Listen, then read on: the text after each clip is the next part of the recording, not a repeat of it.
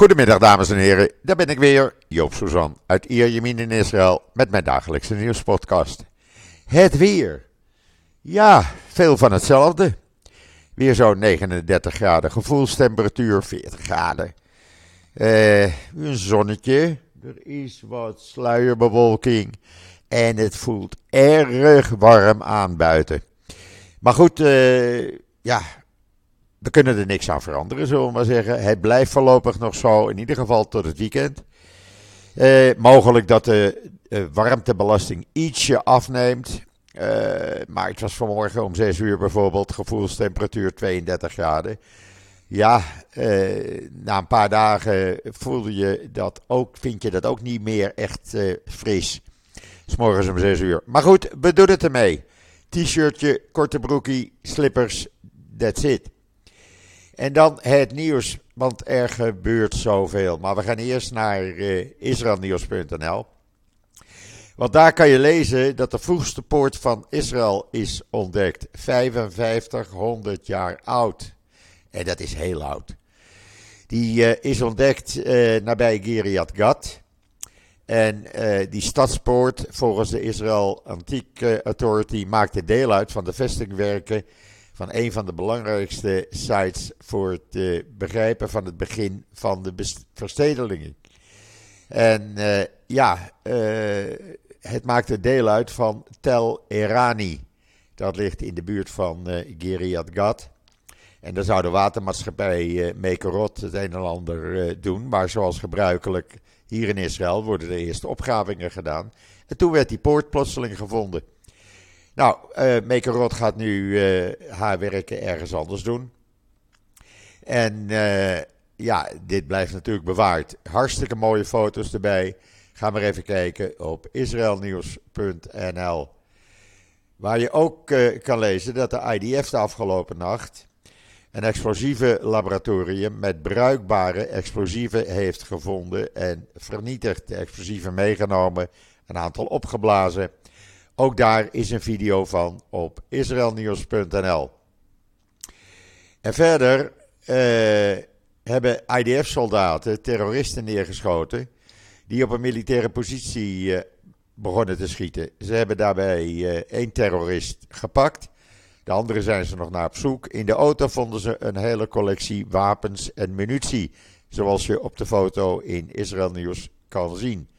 Goed werk weer van deze jongens en meiden. Die worden afgezeken door de politici.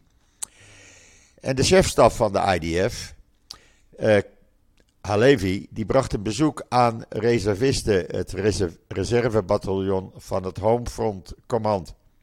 Een van de reservebataljons. Mannen en vrouwen van dat bataljon uh, maken tegenwoordig operationeel uh, werk doen ze voor de Etzion-brigade. En die hebben volgende week hun uh, reserve uh, training van drie weken er weer op zitten. Dat is een, uh, ja, een standpunt wat hij even duidelijk maakt. Dat hij de soldaten steunt, Halevi. Hij wordt al genoeg afgezeken de laatste dagen. Daar kom ik zo meteen trouwens nog op terug. En dan Bas Belder was weer zo vriendelijk een boekbespreking toe te sturen.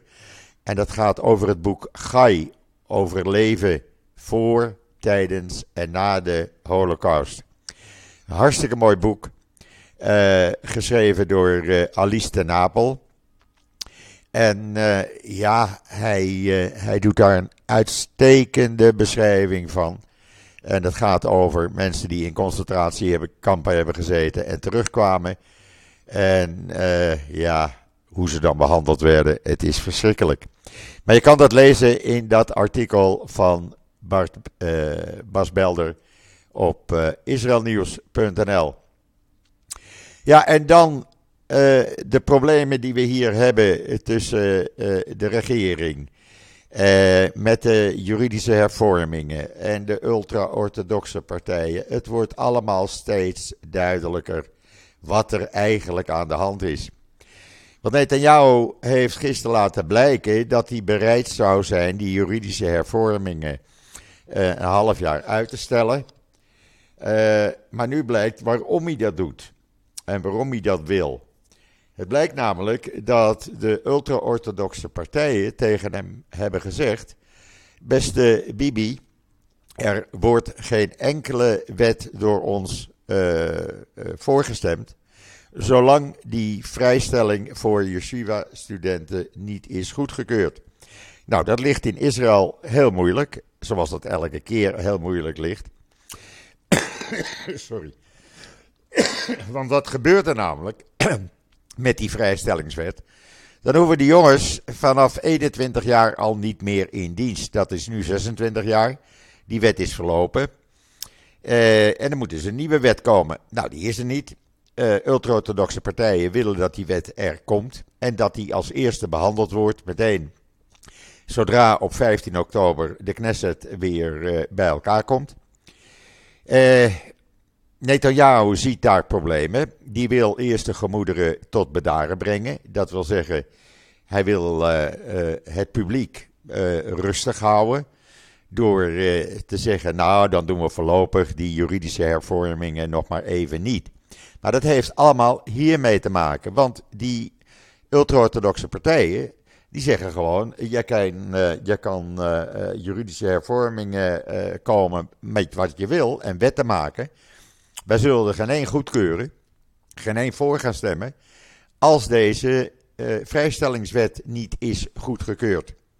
Nou, daar heb je dus het probleem. Want de bevolking die zegt: Ho, wacht eventjes. Onze jongens en meiden die niet ultra-orthodox zijn, die riskeren hun leven. uh, maandag weer een jongen overleden door de hitte van 20 jaar. Uh, en die yeshiva-studenten die kunnen lekker met een zakcentje maandelijks op die yeshiva blijven studeren en verder niks uitvoeren en het land niet verdedigen. Ja, dat kan gewoon niet. Nou, er wordt natuurlijk al uh, door honderdduizenden mensen gedemonstreerd elke zaterdagavond. Komende zaterdag voor de 33ste week. Uh, ja, daar heeft hij dus een groot probleem. Dus hij probeert uh, de mensen rustig te houden door net te doen alsof die juridische hervormingen voorlopig niet doorgaan. Maar dat doet hij alleen maar om te zorgen dat hij die vrijstellingswet er doorheen kan jassen.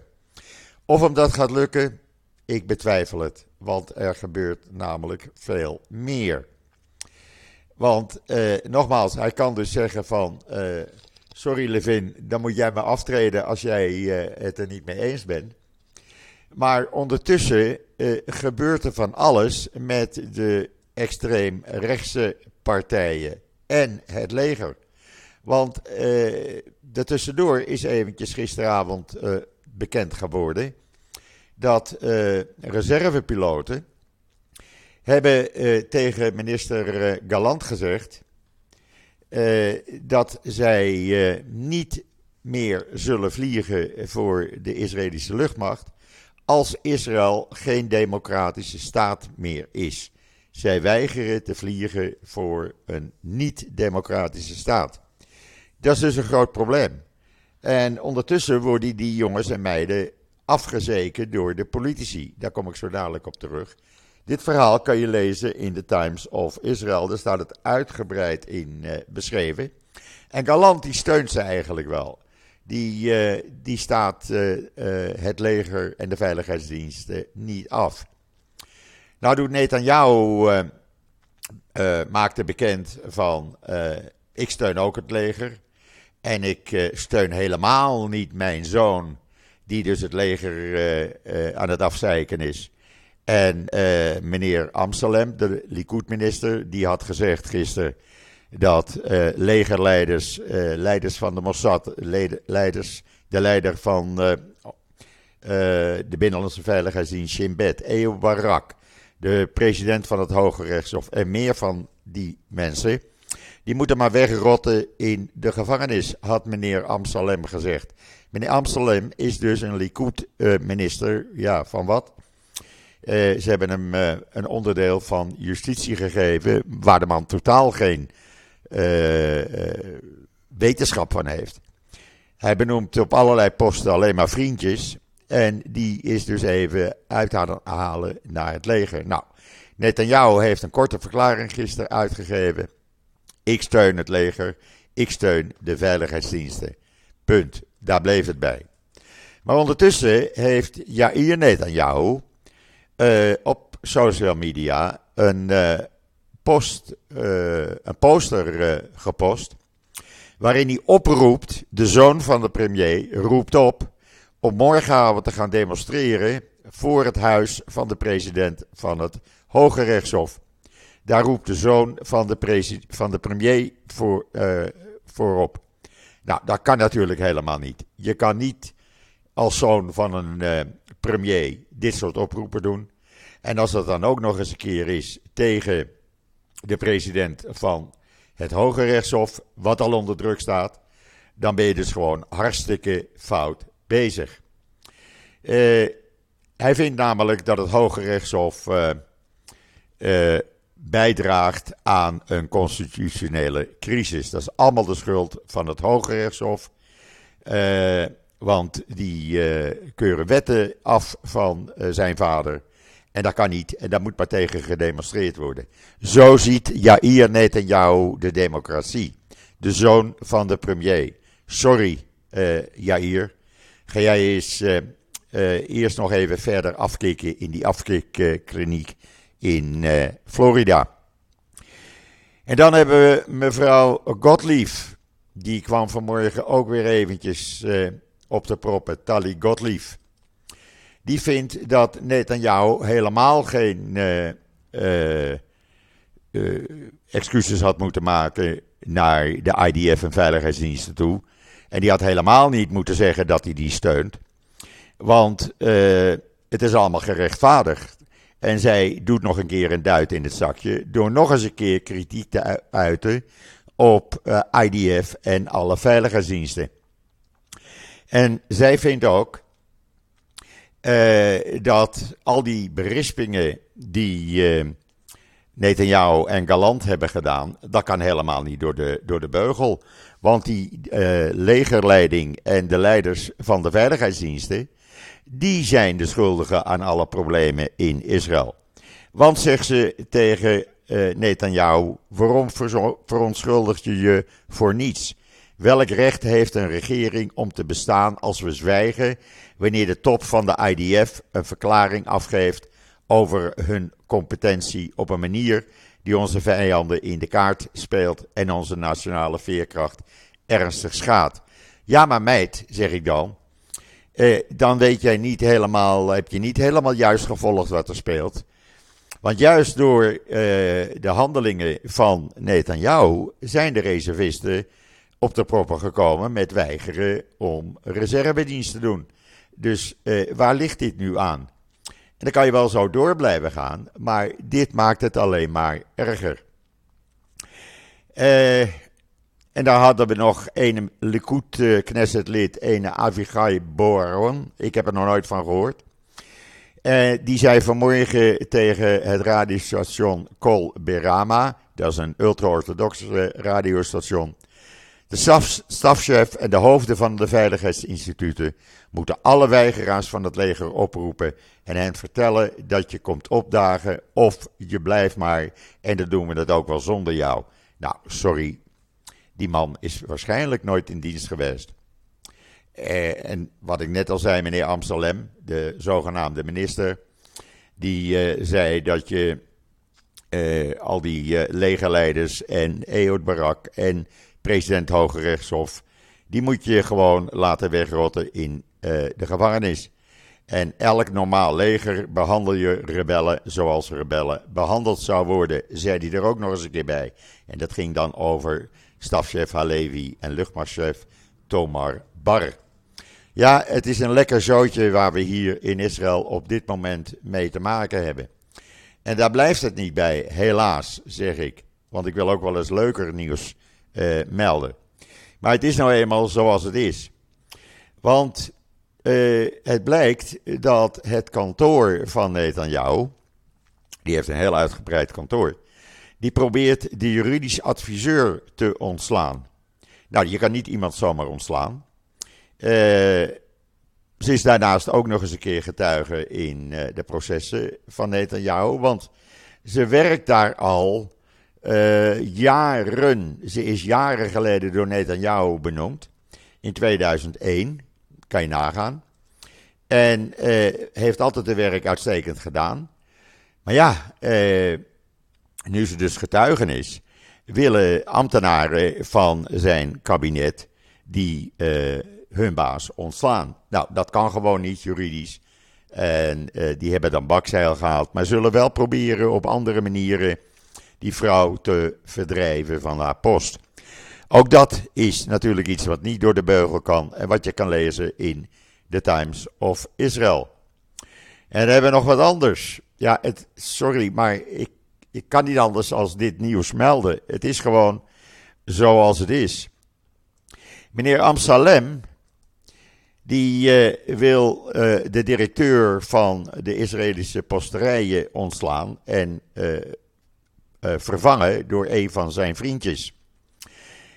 Uh, daar zegt de procureur-generaal van: Sorry, daar moet je een goede reden voor hebben. En de reden die jij aandraagt van hij doet zijn werk niet goed, dat is geen juridische regel. Want dan moet je ook met bewijzen komen en die heb je niet. Je doet het alleen maar om een van je vrienden op die post te benoemen. Uh, dus ik werk daar niet aan mee, zegt de procureur-generaal om uh, deze zaak te gaan verdedigen bij het Hoge Rechtshof. Absoluut niet. Dit staat juridisch zo zwak als het maar kan. Kan je ook allemaal lezen in Times of Israel. En dan hebben we weer een andere zaak erbij. Ja, er was nog niet genoeg aan de hand hier in Israël. Er zijn honderdduizenden mensen die niet te eten hebben, die te weinig geld hebben om drie maaltijden per dag te betalen. Wat gaat meneer Smotrich doen? de extreemrechtse minister van Financiën, uh, een kolonist. Die gaat 180 miljoen dollar, oftewel zo'n 160, 170 miljoen euro, toewijzen, of heeft hij al toegewezen, aan nederzettingen, inclusief de illegale nederzettingen. Want ja, die mensen moeten toch ook wat geld hebben. Dat mensen niet tevreden hebben, maakt niet uit. Als mijn vrienden, de kolonisten, maar genoeg geld hebben om uh, uh, illegaal in hun posten te blijven. Ja, dit kan gewoon niet. Dit is iets wat niet mag. Maar ja, uh, hij is minister van Financiën. het geld is er niet, maar hij haalt het wel ergens anders vandaan.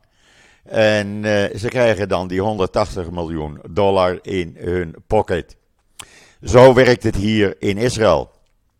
En daar waren diezelfde meneer Smotrich en Netanyahu gisteren uitge opgetogen vanwege de goede inflatiecijfers. Die waren over de maand juli ook goed, maar ze vergaten er iets bij te zeggen. Op jaarbasis zitten we inderdaad nu op 3,3 procent. De consumerprijsindex, uh, uh, consumentenprijsindex, is in juli maar met 0,3 procent gestegen. Hartstikke goed nieuws. Maar er wordt even uh, niet bijgezegd waardoor dat is gekomen. Het is namelijk gekomen door al die renteverhogingen, waardoor we dus nu op een rente van 4,75% zitten. En in september, uh, en dat is al gauw 1 september, gaat de Bank van Israël voor 90% zeker de rente nogmaals verhogen. In ieder geval tot 5%. Ja, dat betekent dat mensen minder gaan uh, besteden, want alles wordt duurder. Het meeste moet geïmporteerd worden. Dat wordt allemaal duurder. Want de, uh, de koersen uh, die, ja, die liggen voor de shekel ook steeds moeilijker. dus ja, dan besteden de mensen minder. Ja, dan kunnen de prijzen wel stijgen. Maar dan worden er meer aanbiedingen gedaan, omdat mensen van hun handel af moeten, bijvoorbeeld de kleding. En dan gaan die prijzen naar beneden. En dat blijkt dus precies zo te zijn. En als mensen minder andere artikelen kopen, meubels, dan zegt IKEA: ik ga lekker de prijzen verlagen. Gaan die prijzen ook naar beneden? Ja, dan krijg je dus een betere consumer, consumentenprijsindex. Maar dat heeft dus allemaal, allemaal te maken met die extreem hoge rente, die nog hoger gaat worden. En dan hadden we hier de afgelopen dagen natuurlijk al het nieuws over vrouwen en jonge meisjes die achter in een bus moesten zitten, die op openbare plaatsen gediscrimineerd werden. En nu is er een uh, Amerikaanse verslaggeefster van het uh, Channel 13, Neria Kraus, die in Amerika gestationeerd is, die was onderweg uh, naar, vanuit New York naar Tel Aviv. En eh, toen kwam de stewardess naar haar toe, een Israëlische trouwens, in United Airlines. En die eiste dat zij van plaats ging wisselen, want uh, er waren ultra-orthodoxe mannen aan boord en die wilden niet in de buurt van een vrouw zitten. Nou, dat weigerden ze. Daarnaast, toen werd ze vernederd, ze werd uitgescholden, ze, ze werden nog net niet handtastelijk. En uh, die groep ultra-orthodoxe mannen die uh, naar hun plaatsen te gaan. Vliegtuig kon daardoor niet opstijgen. zij zou dan verantwoordelijk worden gesteld voor het feit van de vertraging. En zo ging dat schelden en voeteren tegen haar maar door, totdat zij eh, te horen kreeg dat de vlucht in Egypte zou kunnen landen en dat dat allemaal haar schuld is. Uh, ze bleef uh, op haar toegewezen stoel zitten. Die mannen zijn ergens anders gaan zitten. En het toestel is uiteindelijk vertrokken. Ja, het moet toch niet gekker worden, mensen. Sorry. Maar ik denk dat iedereen die op deze manier behandeld zou worden, zich uh, uh, gediscrimineerd zou voelen. Staat in alle kranten, alle, alle Engelstalige kranten kan je dit lezen trouwens. Dit kan gewoon niet, echt niet. En het moet toch niet gekker worden nu dat vrouwen op een dergelijke manier behandeld uh, worden. Uh, niet alleen in vliegtuigen, maar ook in bussen en nou ja, noem maar op, waar niet als meer. Ja, dan heb ik leuk nieuws voor de voetballiefhebbers. Want Maccabi Haifa heeft ook de tweede wedstrijd tegen Slovan Bratislava gewonnen. Eerste wedstrijd met 3-1 en nu thuis met 5-2.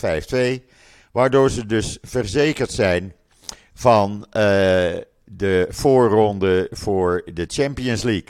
Hartstikke goed nieuws natuurlijk voor Maccabi Haifa. Kan je lezen in de Engelstalige Ynet.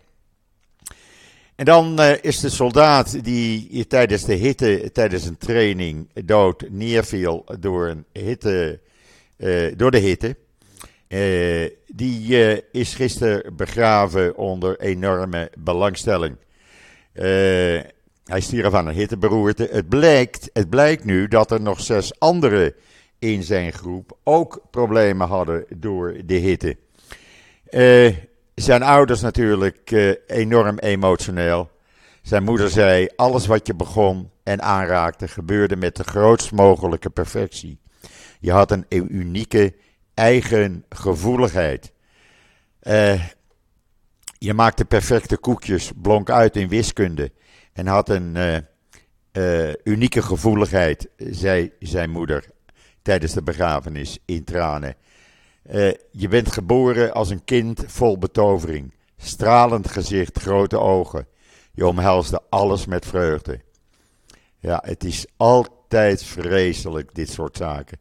En ik kan mij voorstellen, ja, als ouder, wat, wat kan je dan nog eh, dan kan je niks meer. Dan ben je gewoon nergens meer.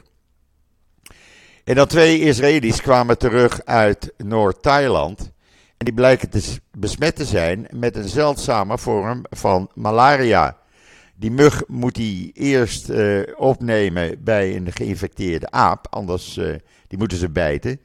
Anders uh, krijgen ze deze zeldzame vorm niet, voordat ze hem kunnen overdragen aan mensen zijn allebei opgenomen in ziekenhuizen hier. Deze vorm van malaria is nooit eerder in Israël ontdekt. Ja, zo, zo leer je elke keer weer wat nieuws, blijkt nu. En dan uh, de leider van Paraguay, er is een nieuwe president, uh, meneer Eli Cohen, de minister van Buitenlandse Zaken. Ja, we moeten man hier op kantoor. Dus die is maar weer naar Zuid-Amerika gegaan. En uh, die nieuwe president heeft gezegd: Weet je wat? Als jullie nou weer je ambassade openen hier in Paraguay, breng ik binnen een jaar de, uh, onze ambassade naar Jeruzalem. Nou, Eli Cohen, hartstikke blij natuurlijk, groot nieuws. Maar ja, daarmee is het nog niet gedaan natuurlijk. En binnen een jaar, ja, dan kan die man wel weer uh, verdreven zijn van zijn post. Want zo snel gaat dat daar in Paraguay. Uh, het zal niet de eerste keer zijn. Maar goed, het is een leuk idee. En dan lijkt het erop, volgens allerlei analyses, dat Hamas en Islamic Jihad uh, hun tactieken, hun militaire tactieken uit Gaza hebben geïmporteerd naar de westelijke Jordaanoever. Uh, ze werken op precies dezelfde manier. Ze bouwen tunnels, ze lanceren raketten en het allerbelangrijkste, ze werken samen, deze twee terreurgroepen. Uh, dat gaat niet goed. Dat betekent een extra front, niet alleen Gaza en het noorden met Hezbollah, maar dan ook de westelijke Jordaan waar Hamas en Islamic Jihad dan de dienst uitmaken. Het is een uh, analyse gemaakt door MEMRI, het Middle East Media Research Institute. Ik uh, gooi daar altijd heel veel van op uh, social media, omdat ze het altijd bij het juiste eind hebben. En ja, hoe kan Hamas en Islamic Jihad zo'n vaste grond, voet onder de grond hebben de Westbank? Nou, heel simpel. Meneer Abbas en zijn club hebben daar helemaal geen controle meer. Dat is al sinds 2007 aan het afnemen. Dus ja, ze kunnen nu uh, wapens uh, produceren lokaal. Uh, explosieven pro produceren. Ze kunnen tunnels graven, raketten lanceren. En ze kunnen lekker samenwerken op dezelfde manier zoals ze dat in Gaza doen. En dan mensen die het staat trouwens in Times of Israel. Wat ook in de Times of Israel staat, voor mensen die altijd zeggen Israël apartheid staat. Nou, ik heb er even een voorbeeld van online gezet. Bedouinenmeisjes en Joodse meisjes hebben samen een zomerkamp. En uh, daar werken ze samen op van alles en nog wat. 50 meisjes uit Joodse en Bedouine gemeenschappen. Uh, en dat is al voor het tweede jaar dat dit kamp uh, is opgezet. En dat hebben ze gedaan in Kfar Silver in de buurt van Askelon. Meisjes zijn tussen de 13 en 15 jaar, zowel van Joodse als Bedouine kant. Ze hebben samen uh, allerlei sportactiviteiten gedaan: tennis, volleybal, atletiek, zwemmen en nou ja, noem maar op. Ze hebben ook zelfverdedigingstraining gedaan. Ze hebben workshops bijgewoond. Uh, nou ja, van alles en nog wat. En dat is hartstikke leuk. Dus uh, Iedereen die zegt van Israël apartheid staat, doei. Want zo kan ik nog wel honderden voorbeelden geven. En dan 24 augustus, en dat is het al snel, vindt er een grote demonstratie in Benai Barak plaats. Uit protest tegen de discriminatie van vrouwen en meisjes. Wij laten ons niet meer uitsluiten, zeggen de vrouwenorganisaties. En wij gaan een demonstratie juist in die orthodoxe stad Benai Barak doen. Want wij willen dat vrouwen op gelijkwaardige wijze behandeld worden. Pratend over Benai Barak, de Israëlische politie heeft de afgelopen nacht een illegaal casino in Benai Barak opgerold. Dat was een casino uh, in werking met computers en er waren mensen aan het gokken. Uh, ik begrijp dat niet, want er wordt altijd gezegd: ultra-orthodoxe mensen hebben weinig geld. Nou, ze kunnen dus wel gokken. En maar dat casino is opgerold en er zijn een aantal mensen gearresteerd in Benai Barak. En dan zijn er vanmorgen 215 nieuwe emigranten uit Noord-Amerika geland. Overwegend uh, uh, ja, religieus. Niet super orthodox, maar wel met een keppeltje jonge mensen, inclusief medische professionals, uh, inclusief alleenstaanden die soldaat gaan worden. En die zien de toekomst, die 205, 215 mensen, zien uh, de toekomst in Israël wel zitten. In totaal zijn er dan ruim 1500 emigranten tot nu toe uit Noord-Amerika naar Israël gekomen. En dat is natuurlijk hartstikke mooi nieuws. Want ondanks alle problemen hier moet dat gewoon doorgaan. Want we hebben geen ander land. En dan een strop voor Tower Semiconductor. Die zou worden gekocht door Intel. Voor maar liefst 5,4 miljard. Maar uh, China geeft geen wettelijke goedkeuring voor uh, uh, deze aankoop. Want ja, China heeft hier ook mee te maken. Ze maken namelijk chips. En ja, daar moet China weer goedkeuring voor vragen. China doet dat niet. Ze gaan dus nu een schadevergoeding betalen van zo'n 300 miljoen dollar, als ik het goed heb. Maar ja, die deal had natuurlijk giga geweest, 5,4 miljard. Helaas, het feest ging niet door vanwege de Chinezen. Goed, dan even een aankondiging voor morgen. Morgen heb ik Roland Kaan weer in de podcast. En natuurlijk gaat uh, Roland op zijn manier praten over de situatie hier in Israël, want hij zit er ook vreselijk mee in zijn maag. Zoals zoveel die zeggen van Joop, uh, we zijn blij dat je de waarheid gewoon vertelt zoals het is daar geen mooie verhalen van maakt. Want het Nederlands Dagblad bijvoorbeeld had vanmorgen een artikel. Ik heb het gecorrigeerd, maar ze hebben er nog niet op gereageerd. Dat het Hoge Rechtshof al in hun krachten zou zijn ingeperkt. Nee, Nederlands Dagblad. Dat is nog niet het geval. Het Hoge Rechtshof kan nog doen en laten zoals ze dat altijd deden. 12 september hebben ze een zitting. En dan praten ze over uh, de wet die Netanyahu moet beschermen, zodat hij niet kan worden afgezet. Dus uh, onjuiste voorlichting. En wat ik probeer te doen, is gewoon het nieuws geven zoals het hier in de Hebreeuwse en Engelstalige pers wordt gemeld. Zoals het door radio en televisie wordt gemeld. En uh, ja, ik lees ook die Hebreeuwse kranten. En dan lees je ander nieuws als wat je alleen in de Engelstalige kranten leest. Ja, het houdt me 12 uur per dag mee, bezig. Maar ik vind het belangrijk om iedereen zo goed mogelijk voor te lichten. En de informatie te verschaffen zoals die wordt gegeven hier. En dan uh, wil ik nogmaals iedereen bedanken die ook gisteren weer een paar euro heeft gestort in fooienpot met een d.com. Of uh, via PayPal, via de klik op uh, de website. Hartstikke bedankt. Ik kan voorlopig weer even doorgaan. En of het nou een euro is, of 10 euro, of 20 euro, of 100 euro. Het maakt me niet uit. Ik ben met elke euro blij, want elke, elk beetje helpt. En dan kan ik door blijven gaan jullie te blijven voorzien van de informatie uit Israël. Dit brengt mij tot het einde van deze podcast. Ik wens iedereen een hele fijne voortzetting van woensdag 16 augustus. Ik ben er morgen weer met Roland Kaan en zeg zoals altijd: tot ziens. Tot morgen.